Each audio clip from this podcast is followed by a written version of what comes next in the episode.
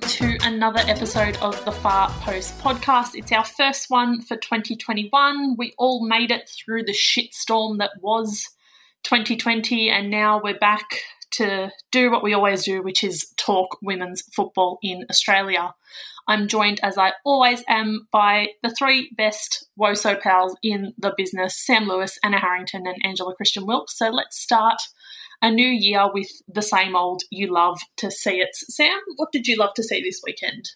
So, there, so much of the discussion leading into this W League season was about young players being given their opportunities. Finally, a lot of bench players uh, giving the free giving the free air to sort of spread their wings and and do what we all hope that they can. And the first two rounds, I think, has proved it. Uh, young players have scored some absolute bangers in the first two rounds. I think about five young players under the age of 22 have got on the score sheet so far, including Courtney Vine, Princess Ibini, Laura Hughes, Rosie Galea, and Nikki Flannery. And some of those goals were just amazing. Uh, Princess Ibini's first goal in the Sydney Derby was sensational. Nikki Flannery's winner against Melbourne City. Oh my God, the whole thing was just so wholesome. I loved it. So, yeah, young players scoring bangers, confirming theories and narratives. You love to see it. Absolutely love to see it. What did you love to see this weekend? Well, Marissa, I love to see one us being proven right because one thing we called for in our dub preview pod was for Adelaide to sign Cote Rojas, Maria Jose Rojas, Cote Rojas. They did just that within days of us actually uh, actually calling for it. Even better, they proved that the summer of Cote Rojas is here because against Canberra, um, Fiona Worts put through this great through ball to the one and only Cote Rojas, and she's absolutely turned the Canberra defence inside out, including young Jessica Nash, who you hate to see a player retire so young, but there's no coming back from this one. She sort of gets around her, bodies her well, and then just leaves Sally James in the Canberra goal just so flat footed and finishes brilliantly. And it's a, a really passionate celebration as well, grabbing the uh, grabbing the badge and all. So the summer of Cote Rojas. You love to see it you love to see it so much. And as we watched at the pub, we were absolutely frothing everything she did. So more of it, I say. And Angela, what did you love to see this weekend? This may come as a little bit of a shock to everyone listening, but I absolutely love to see Heyman, well, get a hat trick and then round two also score again. She's just on fire. Her finishing is, I can't, what's the I can't do the gesture, but I'm doing the the gesture. What's that gesture, Marissa? What do you call that? Do you mean the Italian gesture or the chef's kiss? The chef's kiss. I'm doing both. I'm getting them mixed up in my head. I'm so excited. But chef's kiss. That's what I mean. So yes, um her and also the hat trick was just like so beautifully timed because Adelaide Adelaide were leading by two goals and then Michelle Heyman's like, Hi guys, I'm back and just, yeah, scored some absolutely lovely goals there. So you love to see it. Just the whole thing. Heyman watch, you love to see it. You so, so love to see it. So Heyman watch is obviously a big you love to see it and it's I'm really glad that the people have started to get on board with Heyman watch as well. I think we do need to say as of our recording she's only 3 goals 3 goals behind Sam Kerr's current all time record in the dub of 70. So Heyman Watch is now fully shifted into all time goal scoring record watch. So it's going to be very fun to see. But it's fitting that we end You Love to See It on Heyman Watch so we can start dub chat with Canberra. Canberra have been phenomenal so far uh, this season. They're one of the teams that have played two games and they're two from two. They've been absolutely exceptional. Sam, what have you made of Canberra so far? Yeah, super impressed. Um, not surprised, to be honest. Like when we learned about the squad that Vicki Linton had put together, I think most of us sort of picked Canberra for a return to the top four um, pretty quickly, you know. And I think the fact that she has recruited a, a, a, core bunch of players who are all playing together in the off season for Sydney Uni in the NPL, they've really clearly carried that chemistry over into the starting 11. Um, Michelle Heyman's obviously just on fire. It is so good to see her back feeling comfortable and it's like feeling fit and happy and doing what she does. Her finish, as you said, Angela, her finishing has been extraordinary. There was a goal where I think it was probably her th- her third in the first game, so for her hat trick, where she just dinked the goalkeeper in just such a beautiful way. Um, she, and like the goal that she scored against Melbourne City as well was just like opened up her body and just curled it into the top. It was just like classic Heyman, you know. But another player who I've been really, really impressed with actually is Laura Hughes. I feel like we didn't really talk about Laura Hughes very much in our preseason previews. Um, but she has been so, so solid in midfield for Canberra in that sort of number six, eight ish kind of floating role um, particularly against Melbourne City. I thought she was outstanding. So yeah, I'm just I'm loving Canberra. I'm loving what they're doing on the field. I'm loving what they're doing off the field. I think they're almost their entire coaching staff is filled with women this season, which is awesome. Um, and the fans are loving it. You know, the, the the two home games that they've had so far, they're responding in exactly the kind of way that we expect Canberra fans to respond to this team, particularly with the return of people like Michelle Heyman. So yeah, this it's one of the big stories of the season. I'm I'm just so like stoked to be able to like sit and watch it. I think it's really interesting, Sam, and we've seen it across the A League as well, um, most recently. But with Canberra, they're probably the best example in the W League. And I know things like probably COVID and that have come into it in terms of factors, but people love a homegrown hero. They love the hometown hero. They love the homegrown kids. They love to see them strut their stuff. They play with passion. They care. Um, I think that's something you see with Nikki Flannery and scoring that banger and Grace Maher, who probably was a bit off the boil early against Melbourne City, but I thought really came into the game and showed that leadership and that composure and of course, Michelle Heyman's the best example. I love the way she caressed the ball um, into the net for that goal against Melbourne City. But I think people can really get behind people who play for the jersey, who play for their hometown or their adopted hometown in the case of some of these players. Kendall Fletcher as well was just the perfect choice of captain. There's that history there. The fans identify with her, the players respect her. And when it comes to some of these players, especially like Heyman and Fletcher, they've been there, done that. You can't not respect what they've done. And I think that's a really valuable thing for Canberra to have. Um, it is interesting how much we're talking about Michelle Heyman's finishing because I think in the past that's probably been an area where she'd let herself down, where she had the athleticism and the burst and the nous, but didn't always finish. And I think there's probably a, a level of maturity that comes as obviously as you get older and you get more experienced, where you don't just create the chances, you finish them as well. And her her finishing's just been fantastic.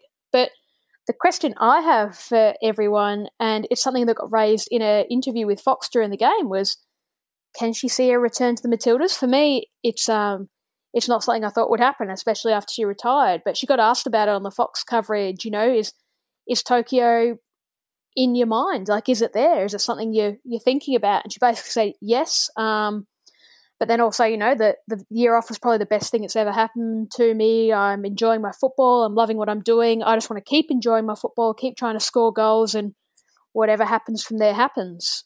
I mean, Michelle Heyman, a return to the Matildas. Can we see it, Angela? I like, I would be really happy if she got a call up, but I, I wonder if her playing the way that she's playing comes from a place of like the pressure's off Mm. She knows why she is there this season, and it's she ob- obviously is coming from a really healthy place. So I wouldn't want her to put too much pressure on herself and then sort of maybe then turn thing like turn herself off a little bit from that. I don't know. Um but I I think if she can keep enjoying her football and keep playing this way then it's not out of reach for sure. You know what I do like about this, even if Michelle Heyman doesn't end up in contention for the Matildas, I, I like your thoughts on this too, Sam, is for me, it sets a marker down. If you're a young player and you want to break into the Matildas, you want to get called up for camps, you have to go, well, Michelle Heyman's doing this. So if you want to be in the mix, you've got to be trying to reach that marker. You can't just be showing flash in the pan and, I don't know, maybe scoring one goal every three or four games because that's a player that's been there, done that. And if she says she's hungry, I can't call you up if you're not at least showing some sort of glimpses that you don't necessarily have to get to the standard that Michelle Heyman's reached in the uh, in the in the W League, sorry, because she's just been fantastic for so long. But if a player like that is hungry and happy and keen and scoring goals, then I think at the very least you've got to say, well, this is the benchmark. If this player is doing so well and isn't going to be involved in the senior setup, then you've got to really hit that next level. Yeah, definitely. And I think that that's one of the greatest benefits of having a sort of sprinkling of Matildas throughout the W League this season. Um, even though it's not the sort of commercial driver as the Matildas have been in the past, I think what they bring is this professionalism and this expectation of a standard. And now that they're surrounded by so many more young players, so many more local players who are actually involved in these conversations, those young players are going to be experiencing that level week in, week out. Um, I think Emily Gielnik spoke about this uh, to media uh, sort of in the week leading up to kickoff, um, where you know, obviously because Brisbane Roar have the, the highest number of Matildas, but she said that it's it's really important for the players in and around the Brisbane Roar setup to to experience day, like at, every day at training, all at games, all the time, to actually know what it's like to be a professional athlete. And so, having someone like Heyman there, who's been been there, done that, as you said, Harrow, she's been through thick and thin. She's experienced all the ups and downs of being a pro um, in in in the, at an international level as well that is going to be so valuable for all of the players who are coming through. And you're right, like if and this is like this is a 32 year old Michelle Heyman who had to almost completely retire from football because her body broke down. She's come back and she's doing this at her age. Like not to say you can't be great when you're in your 30s, but we all know that women footballers tend to sort of start to decline after they reach that that age. Um, and she's already she and she's this is the way that she's performing. Like it's it's pretty it's a credit to her. Obviously, it's a credit to the people who are involved in rehabilitating her and getting her to this standard, getting her body to this standard. But it's just it's like it's it's really good to see. I think Heyman of all people to be setting that benchmark because there was a lot of sort of a lot of chat about Lisa De Vanna perhaps being that person returning to Melbourne victory, but at the moment it's Heyman that is really sort of striking out on her own and showing what the standard is and should be for all the other, at least for all the other strikers in the league, but for all the other young players as well. And how much does it do for? I know, I know, we talked preseason about some of these young players coming through. Uh, not to throw a player under the bus, but Tori Tumeth, who came in from the NPL in New South Wales, had some pretty decent raps about her. Has had to deal with the, I guess, the running blitz of like an Emily Gielnik and a Tameka Yallop first up, and she looked absolutely gassed. And then has had to deal with the, you know, you've got the scoring prowess of Michelle Heyman, who can just poach goals from anywhere, is so athletic. I think it's really good for some of these young players who come in and they've maybe been the big fish in a smaller pond if they've been playing state league or they've been in I guess, junior rep teams um, to come in and you get an idea of, also, oh, this is what it's like. These are the runs I've got to make, not just once, but again and again and again. And if I switch off for a minute, they'll pounce, they'll score, they'll catch me hanging out the back, they'll beat the offside trap.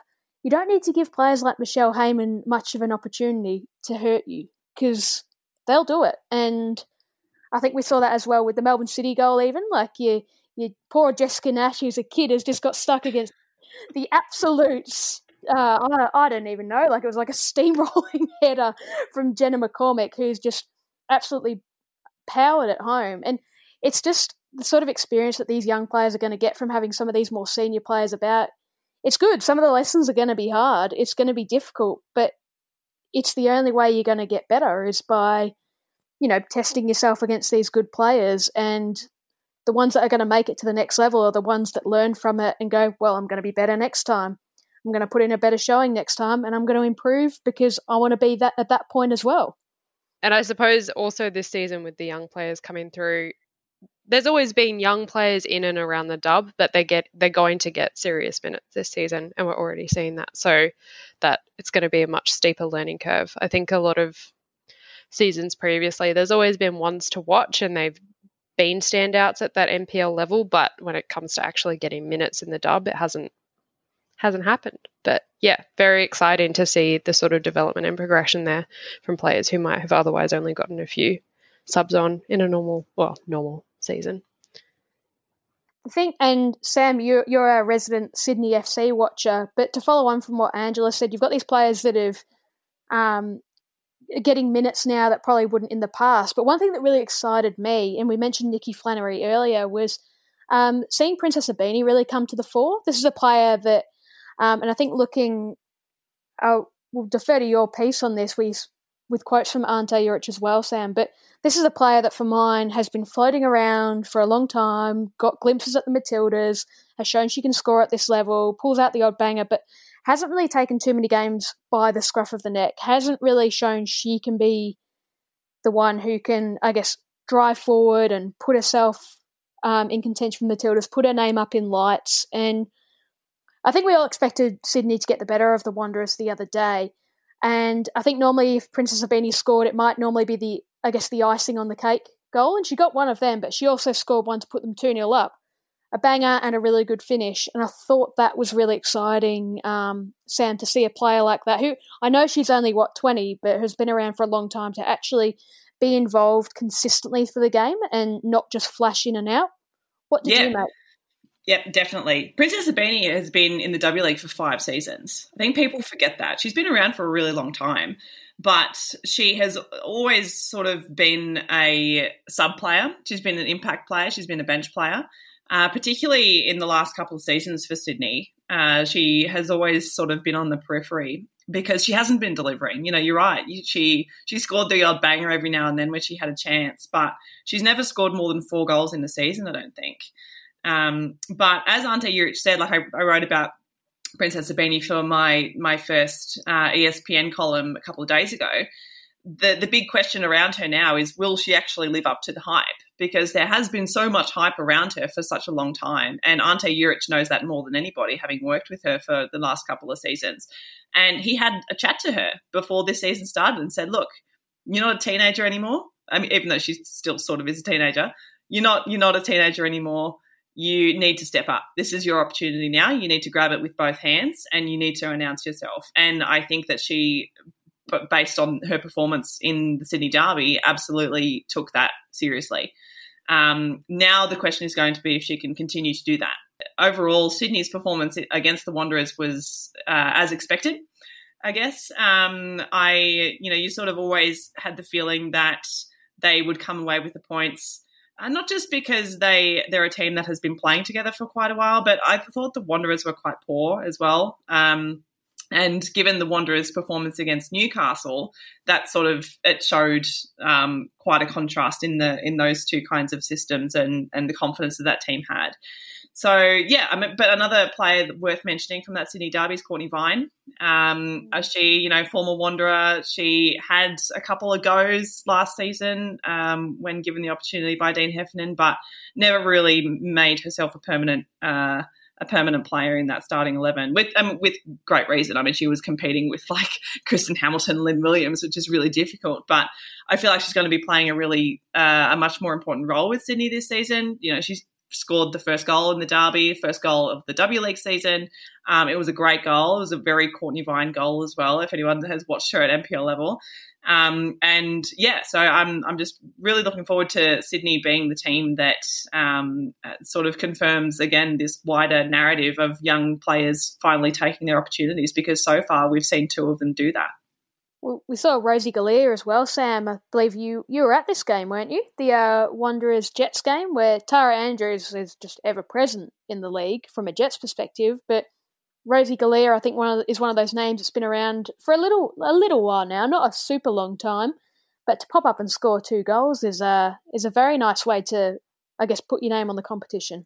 Definitely, yeah. I mean, Newcastle sort of helped her out with the first one. Cassidy Davis basically passed her the ball at the top of the box, and she was like, "Oh, thanks," and just uh, yeah, punished her for that one. But yeah, absolutely. Rosie Galea is another player who's been around for a couple of seasons. She started out at Canberra, uh, moved to uh, the Wanderers last season, didn't get much of a run, was on the bench for most of it. But you know, she in her first start this season, her first ninety minutes for the club, she scored two goals.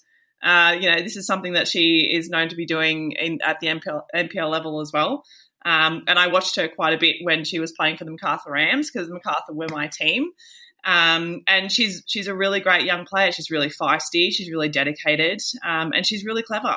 And now again, we're going to be, you know, actually seeing her prove that and show that to everybody else because so far it's just a whole bunch of people who are involved with state league football who are familiar with these kinds of players but now they're actually being given the platform to show why they do have good raps.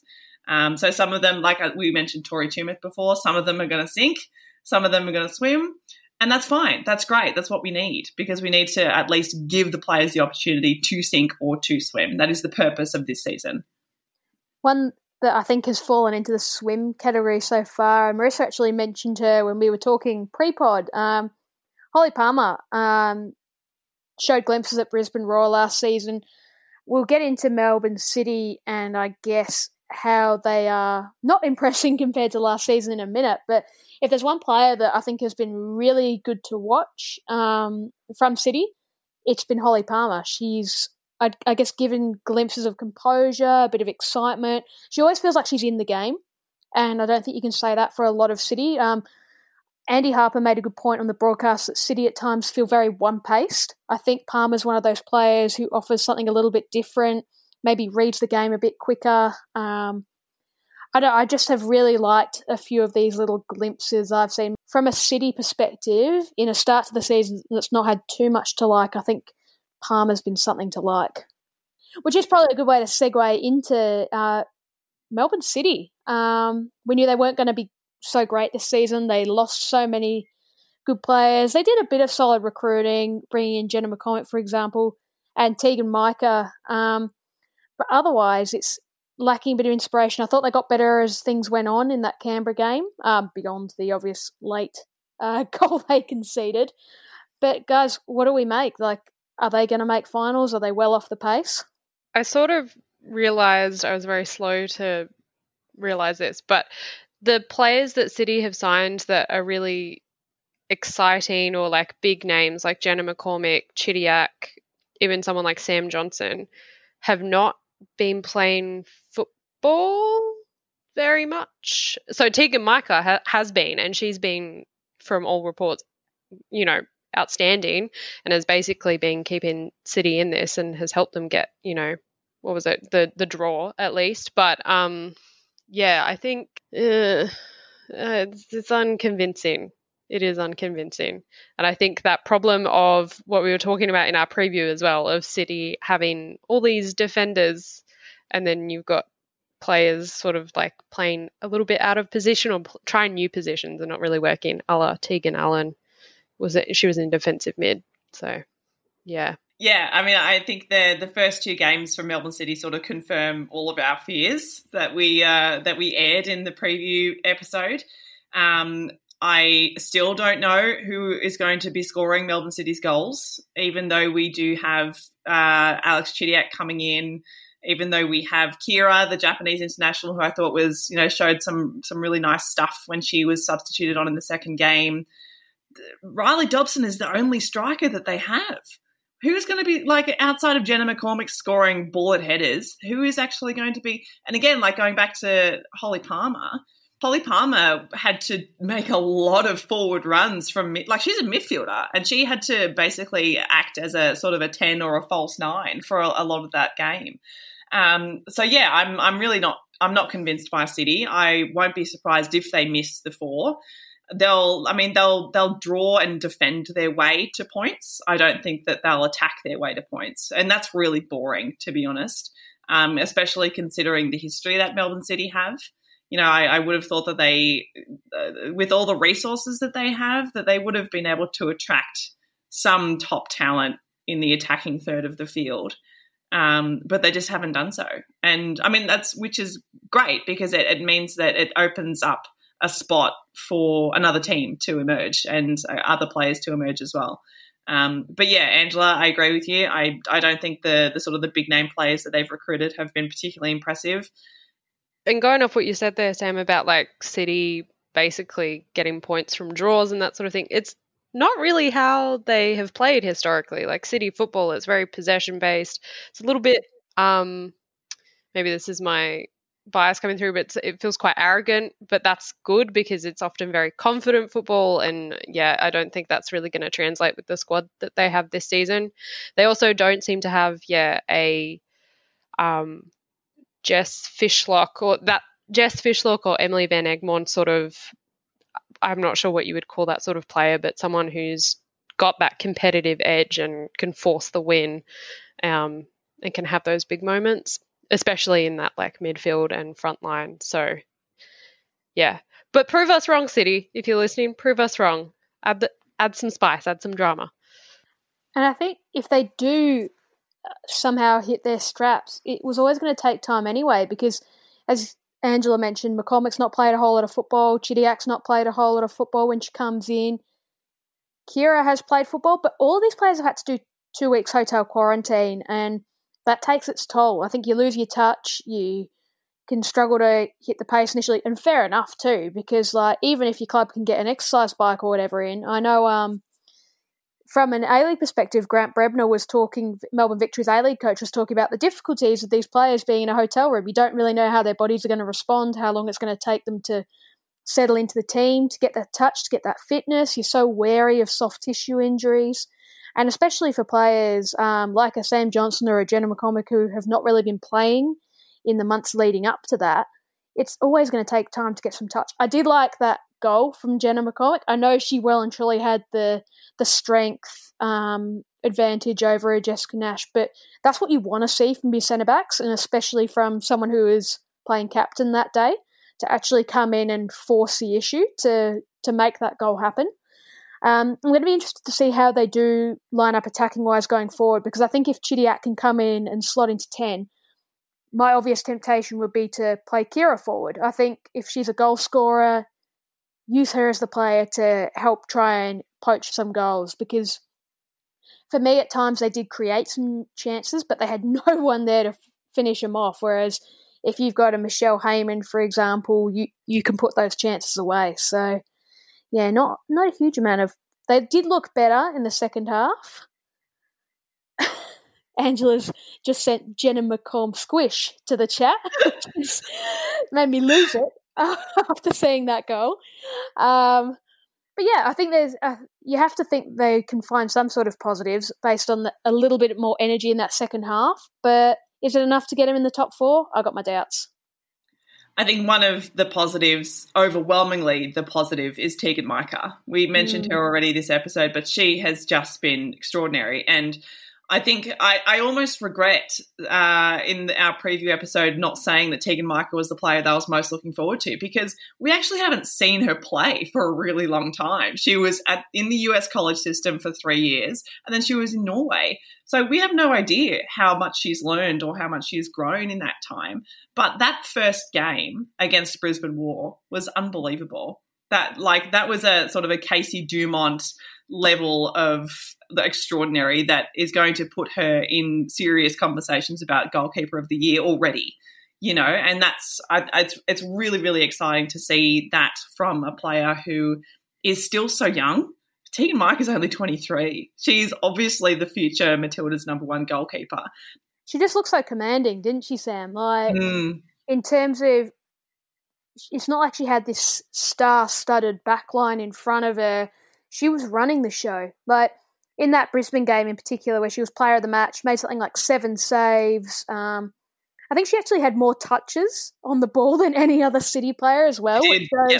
how much she did in that game. Um, she just looked like she ran the show, and I think when you've got I, I know. I think when keepers are coming through, the top ones they have that confidence, and I don't know if this is from playing in the college system for four years and that sort of American bravado style where you've got to be really confident and outgoing. I know she's an outgoing personality as it is, but to really succeed in that environment, you have to have that bit of steel about you. You have to back yourself, have some confidence, and especially as a goalkeeper, really marshal your defence and get your team up and about. Yeah, we, we talk, I guess we've talked about it in previous episodes how vocal Lydia Williams is and what that's brought to Arsenal. And um, how much we love that for the Matildas. And I know it's such early days still, but you just got to love what we've seen from Teagan Micah already. Like, and if she can keep going like this, apparently she was sensational in Norway as well.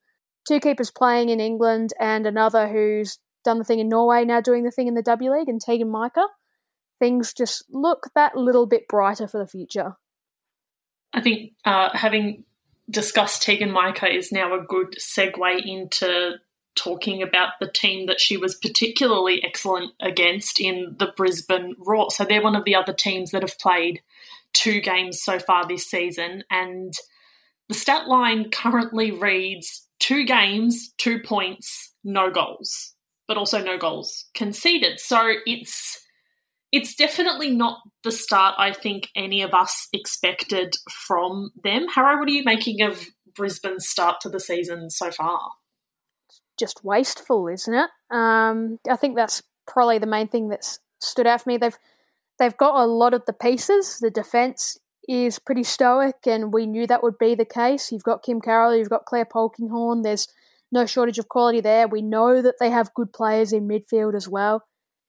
So yeah, looking at this Brisbane forward line, but Mariel Hecher, who we know has been scoring and playing well in the NPL, it looks like a team that's got forwards who've not been playing with the team recently or not been playing much football or been in hotel quarantine. So you got Emily Gielnik, who was banging in goals for, in Sweden, like banging them in for fun, and then has had to come back, do the hotel quarantine, settle in, get back into a team that she hadn't played in for a good couple of years, let's remember. She was at Melbourne Victory before she went off to Europe. Um, Tameka Yallop's not really played all year. These are players that you'd normally expect to be banging in. And we know Tameka Yallop was desperately unlucky we were where one, I guess, got ruled out when clearly the ball had gone over the line. There was also a penalty shout for handball against Sam Johnson that just incredibly didn't get called. Like they've been they've been unlucky, but you do make your own luck to a to a certain extent. And I think they had a they had well, Gielnik had one saved brilliantly by Gabby Garton um, from victory, but it just looks like it's lacking that bit of sharpness, which I it's not a problem that you can't fix. These players spend more time together, they gel a bit more, they make the chances a bit more clear cut. These players get a bit more match fitness about them. Then the goals start to come. For me, the question is can they start to do it quickly enough? It's a short season. You need to start getting points on the board. We knew Melbourne City would be a relative, should have been a relatively tight defensive prospect. Victory were a good team. But now Brisbane need to start getting points. And they're solid defensively, great. Got to start getting some goals because otherwise it can just start getting away from you. I feel like Brisbane's season is going to be one of those when they score one, they're going to score five kinds yeah. of seasons. You know, like floodgates are going to open once they all realize where the goal is. It's gonna they're going to run away with the league because they'd like the game against uh, the game against Melbourne City. They were desperately, desperately unlucky. You know, it, it, it wasn't just the goal that wasn't called that crossed the line. It wasn't just the handball that was missed. Emily Gielnik hit the post, Katrina Gorry hit the crossbar. Like there were so many just inch, like inches in it kinds of moments um, that absolutely could have seen them, you know, win that game by a good four or five goals. Um, and against Melbourne Victory, they I think that was a tighter game than it was against City. Obviously, it was a tighter game than it was against City, but they still had their chances there as well. Mm. Um, I'm pretty sure there was a, a, chance that fell to Letitia McKenna, who was one on one with the goalkeeper, and she sort of shot straight at her. Um, I think there were a couple of chances for Emily Gielnik as well down the left side. Uh, Mariel Hecher again had a couple of really good chances that she just shot just a couple of centimeters over the crossbar. So it's not like they can't do it.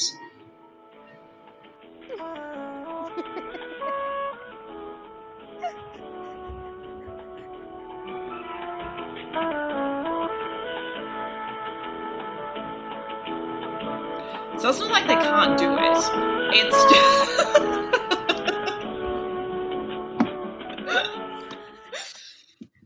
so it's not like they can't do it. It's just that the ball needs to go in the net once, and then it's going to go in the net a lot of times. I think for this Brisbane Roar, and uh, also in, when it comes to Brisbane Roar, I think it is again worth mentioning how good Kim Carroll is as a defender.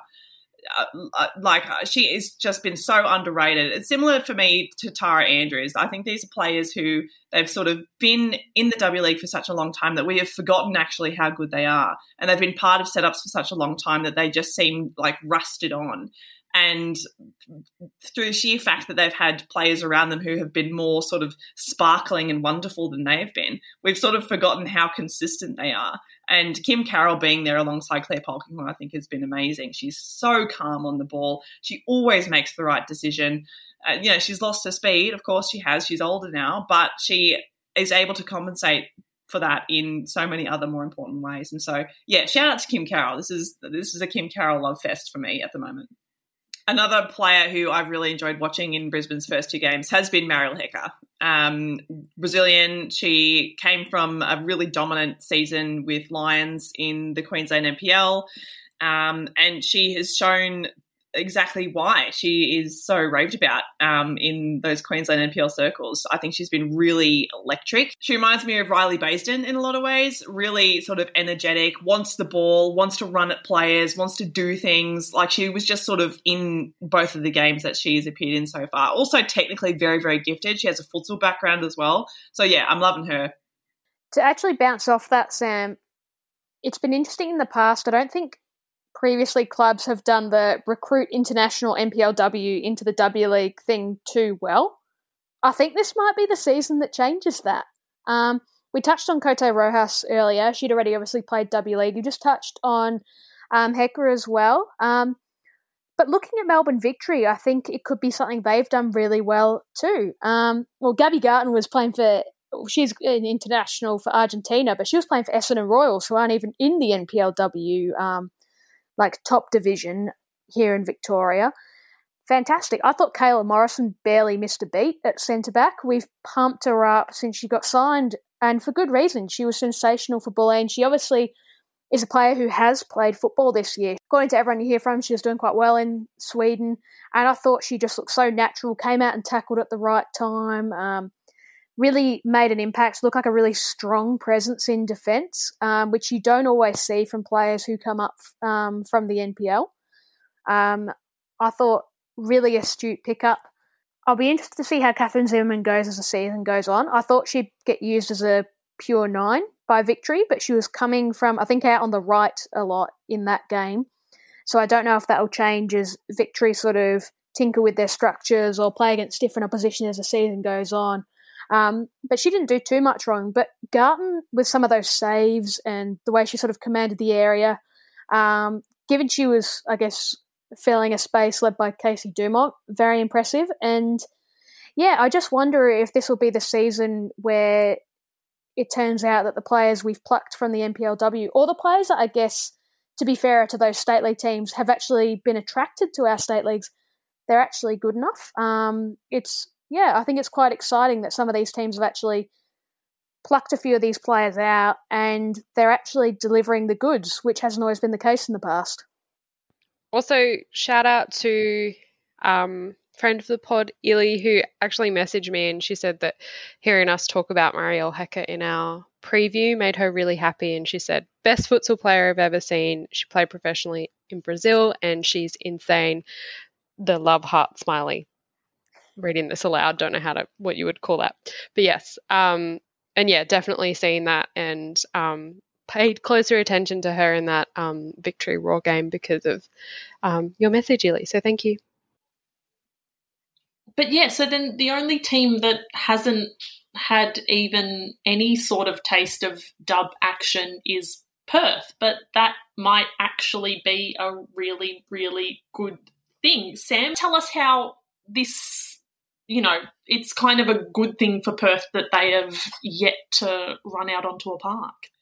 Yeah, border closures has sort of meant that uh, all of Perth's games have had to be delayed or rescheduled or postponed or whatever, um, and and that's frustrating for the players who've sort of been in and around there for a while. But I think overall it's probably a good thing because of the last minute nature of the the squad recruitment, the last minute nature of Epakis being uh, recruited as head coach and he only came out of quarantine like he had to travel from sydney so he only came out of quarantine like a week or two ago.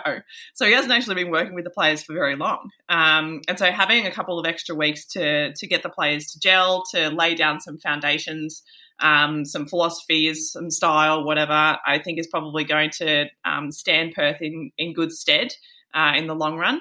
But yeah, I mean, we can't really talk about Perth. We haven't seen them play, um, aside from what we said in the preview, which is that you know they've recruited, I think, some pretty exciting players, particularly the trio from New Zealand. Really keen to see how Malia Steinmetz goes in midfield alongside Hannah Lowry. Um, there was a really great story in one of the West Australian papers about Lowry. Apparently, that paper doesn't really cover football that much. So the fact that she sort of got there and, and put a name up in that headline, I think, is really cool. Um, but yeah, I mean, we'll see. We'll see how we go. Yes, so we have more W League coming up. We have the return of Thursday night football with Brisbane taking on Canberra. Then we've got a game on Friday. We've got a game for four straight days, which is awesome. So Friday we've got the Jets hosting Sydney FC. Then Saturday sees Perth get their season underway in Adelaide against the Reds. And Sunday we finish it all off with a Melbourne derby down in Dandenong. So it's going to be very, very exciting. So before we move on from the W League, I think it's important just to touch on a bit of news that's come out on our pod recording day of Monday about the Newcastle Jets. Um, the Football Australia and the Australian Professional Leagues, which is the new body following the unbundling of the of the leagues from um, Football Australia. Um, they have stripped uh, former Newcastle Jets owner Martin Lee of the A League and W League licenses, um, and the new license has well it's being issued to and it's like a consortium of existing club investors. So basically, the Newcastle Jets still exist. The license that was there per se does not. Um, in terms of how that affects players from A League and W League, um, current players are getting offered contracts with the new entity. So you would think that from a W League perspective, they should be able to play out the season with the the coaches and players they've got. From a Newcastle perspective, I mean, apparently Martin Lee hadn't been putting money in. The talk is reportedly from October 2019. So there's not been money going in. The reason that the the I guess the APL and Football Australia have given is the I guess the entity that was the Newcastle Jets have been failing to pay its debts when they were due, which put them in breach of the club participation agreement. So Martin Lee's been stripped of the licenses. It's gone to the um, these APL club investors who'll operate it on an interim basis until they can get a new owner, effectively. So, yeah, it's uh, not great times in Newcastle, but basically the aim is to maintain that presence in that northern New South Wales league, no, sorry, northern New South Wales area long term. In terms of the current season, A League, W League, those teams still going ahead. Um, but I think we knew this was coming for a little while in terms of Newcastle. Um, Sam? Yeah, I mean, I think I think it's a good thing overall. Martin Lee was not investing money in the club, and yeah. the it was the players and the staff that were suffering. And you know, football is a hyper capitalist system. If you can't swim, you'll sink. And I think it's great that the, uh, the the sort of consortium of other clubs who can afford to do so have decided to keep the club afloat. It's a club that has a rich history in both leagues, um, and it also has a rich history in terms of player development. Like uh, Newcastle is one of the only clubs in the country that has a women's development uh, program, the Emerging Jets. They play in the New South Wales NPL. Uh, Canberra is the other one, and so does Brisbane that I play in New South Wales. Um, and yeah, so I'm I'm you know I'm I'm going to be interested in who they bring in now to invest in this club. Who is going to be the financial backer, and whether that person um, is going to give Newcastle, particularly the W League team, the kind of boost that I think they have needed for a number of seasons now. Now we saw last season that they were the only club in the W League that didn't have any international players, and the you know the very diplomatic response by Craig Deans at the time was that they wanted to focus on on local players. They wanted to focus on youth. They didn't feel the need to bring in internationals, which is like, yeah, okay, but also you couldn't afford to bring them in, could you? Like you couldn't afford to pay them, and that's and that's fine. That's just the reality of that. Um, but Newcastle suffered because of that. The team suffered, and yeah, so uh, looking forward to seeing what happens next. Good on the clubs for deciding to keep the the club afloat. That's really important to maintain the fabric of the game here. And um, yeah, I mean, for all intents and purposes, the stuff that we see on the field, the the sort of the the day to day sort of life of the Newcastle Jets probably won't change very much. There's not going to be a whole lot of stuff that we see that's different. Um, it'll just be the the amount of money that's behind them is going to change. So yeah. Let's get into some boots. No, Anna, you've been um, revved up for about a week now, ten days. You're you're ready to boot. So please go for it. Oh, Marissa, I've I've never been more ready to boot in my life. Um, and that's despite the festive period. Like, oh boy, it shows how rolled up we all got over this. Leeds United. They're meant to be the team that everyone was getting around. We all love a bit of Bielsa ball. They've been great to watch, but as proof that we just can't always have nice things, they've gone and ruined it, haven't they? We were rooting for you. We were all rooting for you. Not anymore. Get fucked. So, to give some context, um, Karen Carney, England great. Um, sorry, Karen Carney, MBE, England great. FAWSL great. Now a pundit. Um, they were talking ahead of the, I believe it was ahead of the Leeds game against West Bromwich Albion, where um, she essentially talked about the Leeds um, in previous seasons, and I guess in, with previous Bielsa teams. Uh, we saw a couple of years ago where they didn't get promoted because they sort of started the season really well and then just fell over because it's a very high intensity game. Um, I think this was the gist she was trying to uh, get across. Um, and effectively said that the break because of COVID 19 probably helped Leeds out. They ended up, they were in really good form going into that break, and then they've had the, the season suspension, come back, played because the Premier League and Championship finished their seasons, and they've obviously um, romped home and got promoted. Um, so she's effectively said that the COVID 19 enforced break has helped Leeds um, get promoted rather than falling at the final hurdle, which is something they've done in previous seasons. So the Leeds United admin has taken a clip of this. Karen Carney's probably said it a little bit clumsily, but I think you can understand her point. They've taken a clip and gone with promoted because of COVID, and then won the league by 10 points. Hi at Prime Video Sport, because she was doing this for um, Amazon. So what's happened here is Karen Carney's made this comment. Let's not forget here that Leeds United have just won a game 5 0. Like, playing fantastically, talk of the town, so many good reasons. And for some reason, the admin has decided to act like a 12 year old boy, take a video that a fan site has posted on Twitter of a pundit making a comment that not everyone agrees with, highlighted it to their 668,000 followers on Twitter, and made a point of calling out a pundit. Of course, as women in football, we know what this leads to it leads to abuse for Karen Carney on Twitter. It leads to abuse for Karen Carney on Instagram. She's turned off her comments on Instagram. She's left Twitter.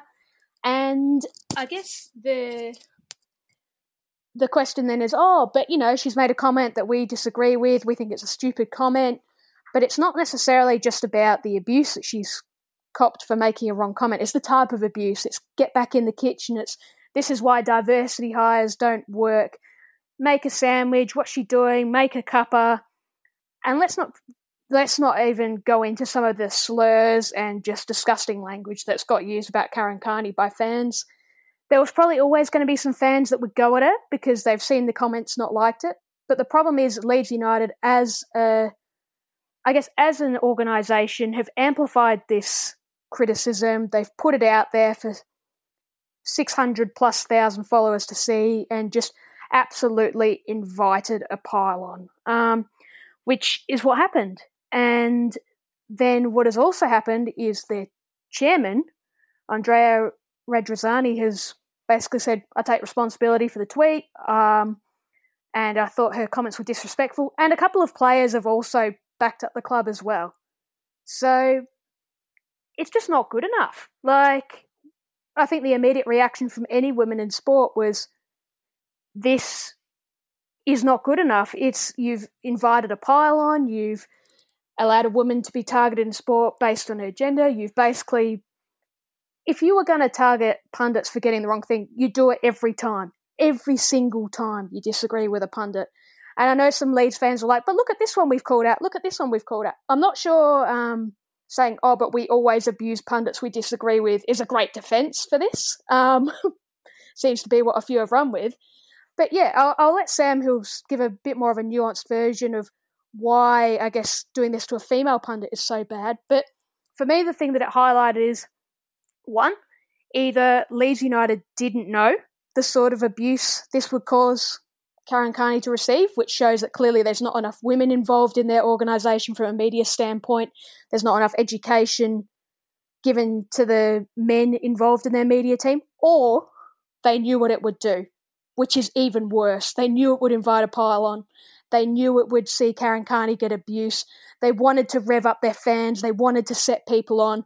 They went with the backs against the wall mentality and didn't really care what it meant for Karen Carney. Whichever way you look at it, shocking move. And for me, especially when you consider that the type of abuse that she's got for being a woman in sport off the back of it, it's just not good enough. Social media isn't something you give to the intern anymore. You're meant to be a professional, you're meant to get this right. Leeds United, just not good enough. Big old boot from me. I can't add anything to that, Harrow. That was excellent. You like that fully summed it up. like it was it was incredibly predictable.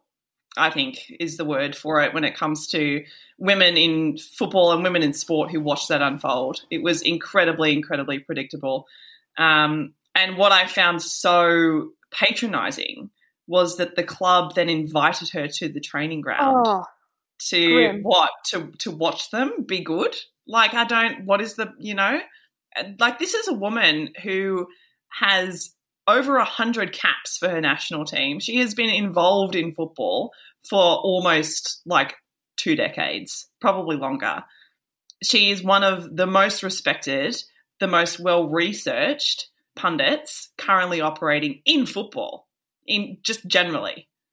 And this is the way that she's treated. Like it was just, it was extraordinary, and it was, it was predictable. It was exhausting.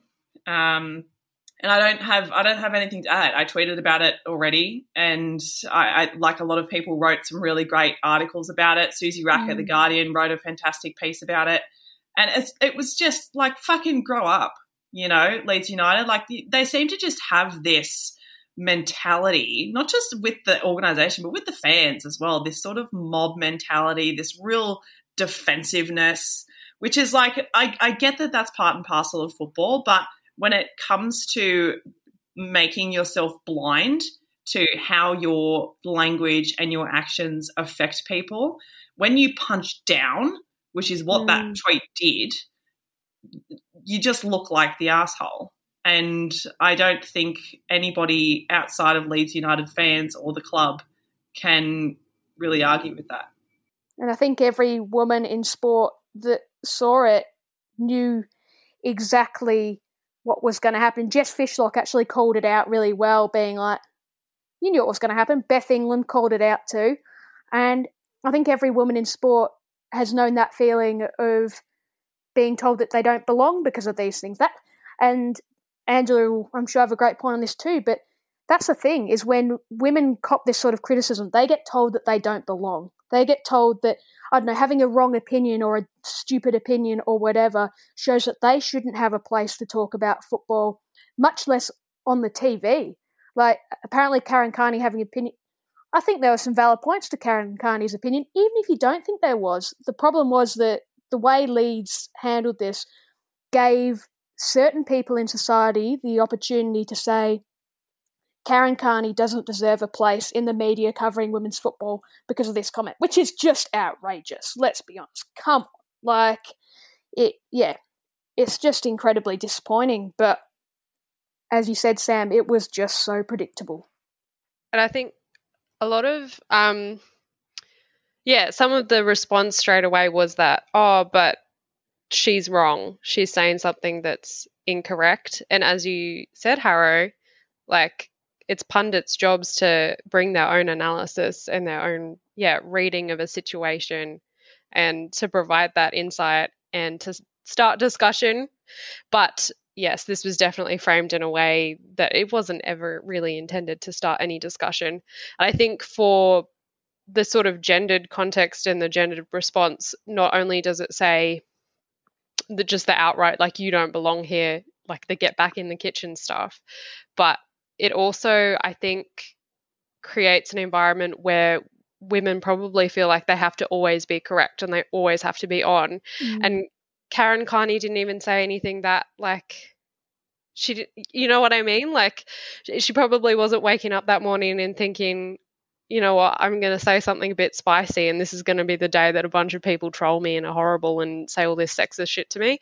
It's like I think the that fear or that will put off so many people and so many women wanting to be involved and get more publicly involved in this sort of thing and just football in general. The idea that we have to be perfect or we don't mm. belong at all when men have just like say incorrect things all the time and they're allowed to. That's completely fine. That's part of being a pundit. You just anyway just raspberry sounds at this point. Sam you have anything else to add? About the raspberry sounds. It's a it's a really really good point, Angela. Like the fact that women in football and women in male dominated sports are not given the same opportunity to fail as men are. Women in sport generally already massively over prepare because we know that we are judged to higher standards because we're women. And so when we are in situations where our knowledge is being called upon, we make sure that we are as researched as possible so that we are not faced with this sort of bullshit. Because when it happens, as we are seeing, we get absolutely fucking floored by criticism. Criticism that doesn't engage really in what we've been talking about, but uses what we've been talking about as a shield to attack us from other directions. So it's just, it's, it, uh, I agree. The one thing I did like to see out of this Karen Carney situation was male pundits, journalists, and beyond those Leeds footballers, a select few um, that should be pretty embarrassed with themselves right now. I thought the support was fantastic. It got called out. There were journalists, some of whom would have very strong relationships with Leeds, I'm sure, that called it out straight away. Like they didn't wait for the tide of opinion to come in. As soon as that tweet went out, there were some pretty high profile male journalists and I know like from in terms of the male ex footballers like a Rio fan, Ferdinand who called it out pretty quickly and said it's not good enough. What are you doing? This is poor. This is unacceptable. And I think that does show, in one sense, how far we've come. That um, collegiality was there. Um, and yeah, it's. I mean, it's it's what should be happening, but it is good to see that it is. And yeah, uh, I'd like to see how Leeds actually try and respond because saying to Karen Carney, "Oh, you're welcome to come up from London to Leeds to watch us train and file a report," is one not good enough. Two, why should she make have to make the effort to come and deal with this? You created this problem. Um, it's on Leeds now to show that they they can be better than this. That's a boot. Let's move on to a funnier boot, Samantha. Fucking hit us off. Oh my god. Okay, so one uh, aspect of the Melbourne City Canberra United game that uh, some clever listeners will perhaps realise we didn't mention was the fact that for a good six minutes there, we actually couldn't see much at all. Uh, and that's because there was a big shape. I'm not sure how many sides it had. I don't know the technical term for it, but there was a graphic that popped up on the broadcast and it stayed there. stayed there for a really long time. You know, and I I don't work in television. But I assume when something pops up on a screen that is going out to millions and millions of people around the world, not just in Australia, but around the world, and it's not meant to be there, I feel like you should do something about that rapidly. Was it you know, five and a half minutes, Sam? that it was five up there. Five and a half minutes. That was there. Like I know, I know. For I appreciate that Fox Sports has been going. It's been tough for them recently. They've had to sack a lot of people. They lost a lot of money. I get it, but surely, surely, you've been doing this for long enough to know that when there's a floating shape on the screen that's not meant to be there. It doesn't take five and a half minutes to get rid of it, does it? I don't know. It's just. Imagining there's like a cat in the Fox studio just like sitting on a keyboard.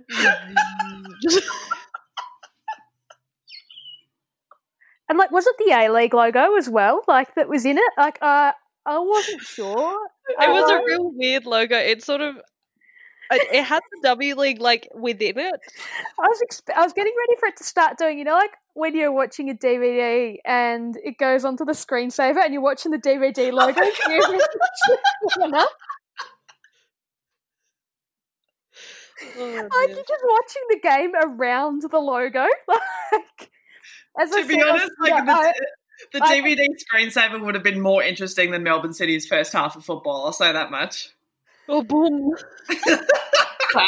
Oh, but as I said on Twitter, like I for one welcome our new logo overlord. Like it was just it brought people together. Like watching people talk about it on Twitter. Like I was like, in a week where people are fighting over COVID restrictions and so many other things, I'm just glad everyone got brought together by this extraordinary clusterfuck. Like it's just Does it fall into the category of peak dub? I'm, I'm not Uh, sure. Sort of like uh, It's up. It's up there. Like surely, it, surely it's right up there. Like we'd seen in the A League earlier in the earlier in the weekend that a goal between Wellington and Sydney actually got missed because the the cameras cut out. But I think actually a logo just taking over the screen for a solid five and a half minutes. Um, it's like being at CB Smith every week where you've got the poles in the way, but instead of the poles, it's just this monstrosity of a logo. I I feel have like so many things to say, but go, Sam. I, I wrote this in my ESPN column this week. Uh, one, my first thought when it happened is is this what it's like to have cataracts? Where it's like you've just got this floating thing in your vision and you can't get rid of it and you just have to deal with it. I mean, shout out to the cameraman who I think tried to like recognize perhaps what was going on and tried to like keep the ball in frame at some at some point across the five decades it took for the Fox Sports people to figure out what was going on. Um, but yeah, it was just it was just extraordinary, wasn't it? Like, how the fuck is this happening in the 21st century with Fox Sports, who've been broadcasting the leagues for 15 fucking years? How do you do this? What is just you know hire someone who knows what they're doing, man? Come on. But it's like not even like just a logo. Like we'll we'll tweet it out. Like it wasn't just like the W League logo is there. Like it's Fox's sort of uh I don't know, hexagonal. It looks like there's six sides. Football logo. And also like an A League or W League logo, and it's like they were meant to come together in some sort of animation, and they've just frozen part way and stayed forever. Like, just a genuine monstrosity. Anyway, that gets the boot from me. One, the hexagons on the timeline was the most peace this world has felt in a very long time. Two, you can't have peak dub. We can't peak. It's just constantly like this. My, this is my only strongly held opinion in life. Mm. We cannot have peak Australian football because we're just constantly peaking, baby. Three, there were some very funny edits that we will retweet. My two favourites were friend of the pod Jeff edited it so that there was a shadow and it looked like a giant spaceship, and Michelle Heyman's looking up at it like, "Oh no, they've come." And um, Kevin Morgan Graham edited, uh, I think it's Porky Pig, and oh, that was so good. So the Looney Tunes ending into the hexagon as That's well. all, They were folks. very. It was incredible. I loved it so much. So I'm glad we got that after the kind of heaviness of the Leeds stuff, and because you mentioned because you mentioned it, a boot to whoever designed CB Smith because if you're not getting blinded by the sun, you're probably missing something behind a um giant light pole. So big old boot to them. And but you get let locked in after the game. I always forget. if you're on one, if you're on the left hand side of the grandstand, they close the tunnel off, and then you're just like, "Let me out, let me out." the opposite of that meme. yes, it's like the opposite of yeah. Oh, Uh, yeah. Um, Also, for whatever reason, Teo and Emma Checker were broadcasting from like a corner. like, They so were assume to, They're behind the fence. so like had to rely on like I assume their little screen from the camera largely to call the game. They still did a great job. Um, I think it was Emma Checker's Fox Sports debut as well, and she was fantastic as far as analysts go. But come on, man, at least let someone see the game. One final boot, Marissa. Um, I guess the time has passed now, given we didn't have a pod last week, but I'm sure plenty of people saw the headlines. I think Arsenal's Katie McCabe attracted some headlines for going to Dubai, and uh, we saw West Ham's Alisha Lehmann with her partner Ramona Bachmann, the former Chelsea player, in the Maldives, and there was a collective of Lyon players in um, Dubai as well. Traveling to go on holiday to the beach in the middle of the pandemic. Don't do it. It's not great, especially not when you're in London, which is real Rony town at the moment. Um, we know that players like Sam Kerr spent their time like completely isolated over Christmas. Um, yeah, I, I just can't get my head around the idea of. I know that those players weren't able to go to Europe because of the restrictions placed upon London to then go to somewhere like a Dubai, the Maldives, and maybe put the workers in those places at risk as well. I don't like it. Going uh, away on holidays when you shouldn't really be travelling, I guess, more than 5Ks from your home or whatever their restrictions are compared to, say, our Melbourne lockdown. Don't like it. So a bit of a boot for uh, players going off on beach holidays when they are meant to be being locked down in a pandemic. a big old boot. But let us let's move into some how goods. Angela, a how good? Yes. So my how good is on the same theme, except we're like just how good in players staying at home, minding their business, and being cute like soccer power couples, pretty much. So um, Pernille Harder and Magda Eriksson posted a tweet of them in like matching Christmas pajamas. Love it. And then um, Manchester United's Amy Turner got engaged to her partner. I want to say this correctly. Anne Harrod James, who plays for Reading, I believe, and that was real cute as well. So just love to see that content and love to see them not traveling overseas during a pandemic. The bar is so low. But anyway, Oh god, how how good? Yeah, um, my how good was uh, we all remember the classic footage from the Brazil Olympics of Lisa De Vanna attempting to take a drink out of her water bottle, having it the wrong way around, and Elise Kellond-Knight coming and fixing it. One of the greatest clips of all time. Well, Lisa De Vanna has clearly uh, started to see the funny side of that five years, sorry, four years on, five years on now, and um, she actually she has a nephew in Melbourne um, who is still a baby, and she posted a video to her Instagram story of her nephew with his bottle holding it upside down, and she posted it with the caption "Runs in the family." She then fixed it and said "helping hand" and tagged Elise Kellond-Knight. So Lisa De Vanna. Uh, getting around the greatest clip of all time. How good. It's so good. And Sam, how good? My how good this week is another shout out, but this time it's a shout out to uh, dub people who are off the field. So, uh, active fans.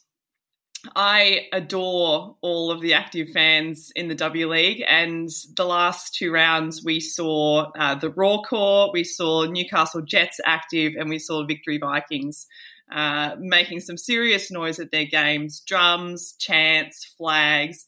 It's just so wonderful. And Emma Checker said on the broadcast of the Victory Brisbane game that the players really like love it. They really respond to that sort of enthusiasm and to the noise. It sometimes takes them up a level. So keep doing what you're doing, guys. It's amazing. Be louder if you can. Try and get more people involved. It's so great on the broadcast. And it's something that I think the community more generally needs, particularly at this point when restrictions are sort of coming back into place. So, yeah, um, dub, dub active fans more generally, how good? How good? Very, very good. And uh, how good from me. So it it was a, a long time between drinks, literally, but we were back for Dub at the Pub at the Great Northern. So Anna, Angela, and friend of the pod Tom and I were all at the pub. We watched uh, Adelaide Canberra and the Sydney Derby, and it was just so good to be sitting with mates at the pub watching some football, you know, absolutely cackling at what Cote Rojas was pulling off, getting to marvel at, you know, Princess Beanie Bangers. It was just such a lovely way to end 2020. That that's correct. Yeah, that was at the end of 2020. Um, and it's just it's the best thing. So if you can go call up your local, ask them to put it on channel 506. Hopefully, they're as nice as the people at the Great Northern who kept changing the channel for us. And get around dub at the pub. Go watch some dub at the pub. You'll have a great time. So and then take some pub. photos, take some photos and tag us in it. Put it on Twitter, yes. put it on Facebook, Instagram, tag us in it. We want it to be a thing. Dub yes, hashtag the pub. How good. Anyway, that's that's enough out of us. That's a, a very large episode, but that's what happens when you record. Uh, you miss a week. So thank you so much for tuning in. We hope that you will subscribe wherever you are listening to us and follow us, please, on all social medias. We're at the Far Post Pod. We love having you guys tag us in things. We want you guys to tag us in your dub at the pubs, in your Heyman watching, in whatever it is that you so wish. So until next week, see yous.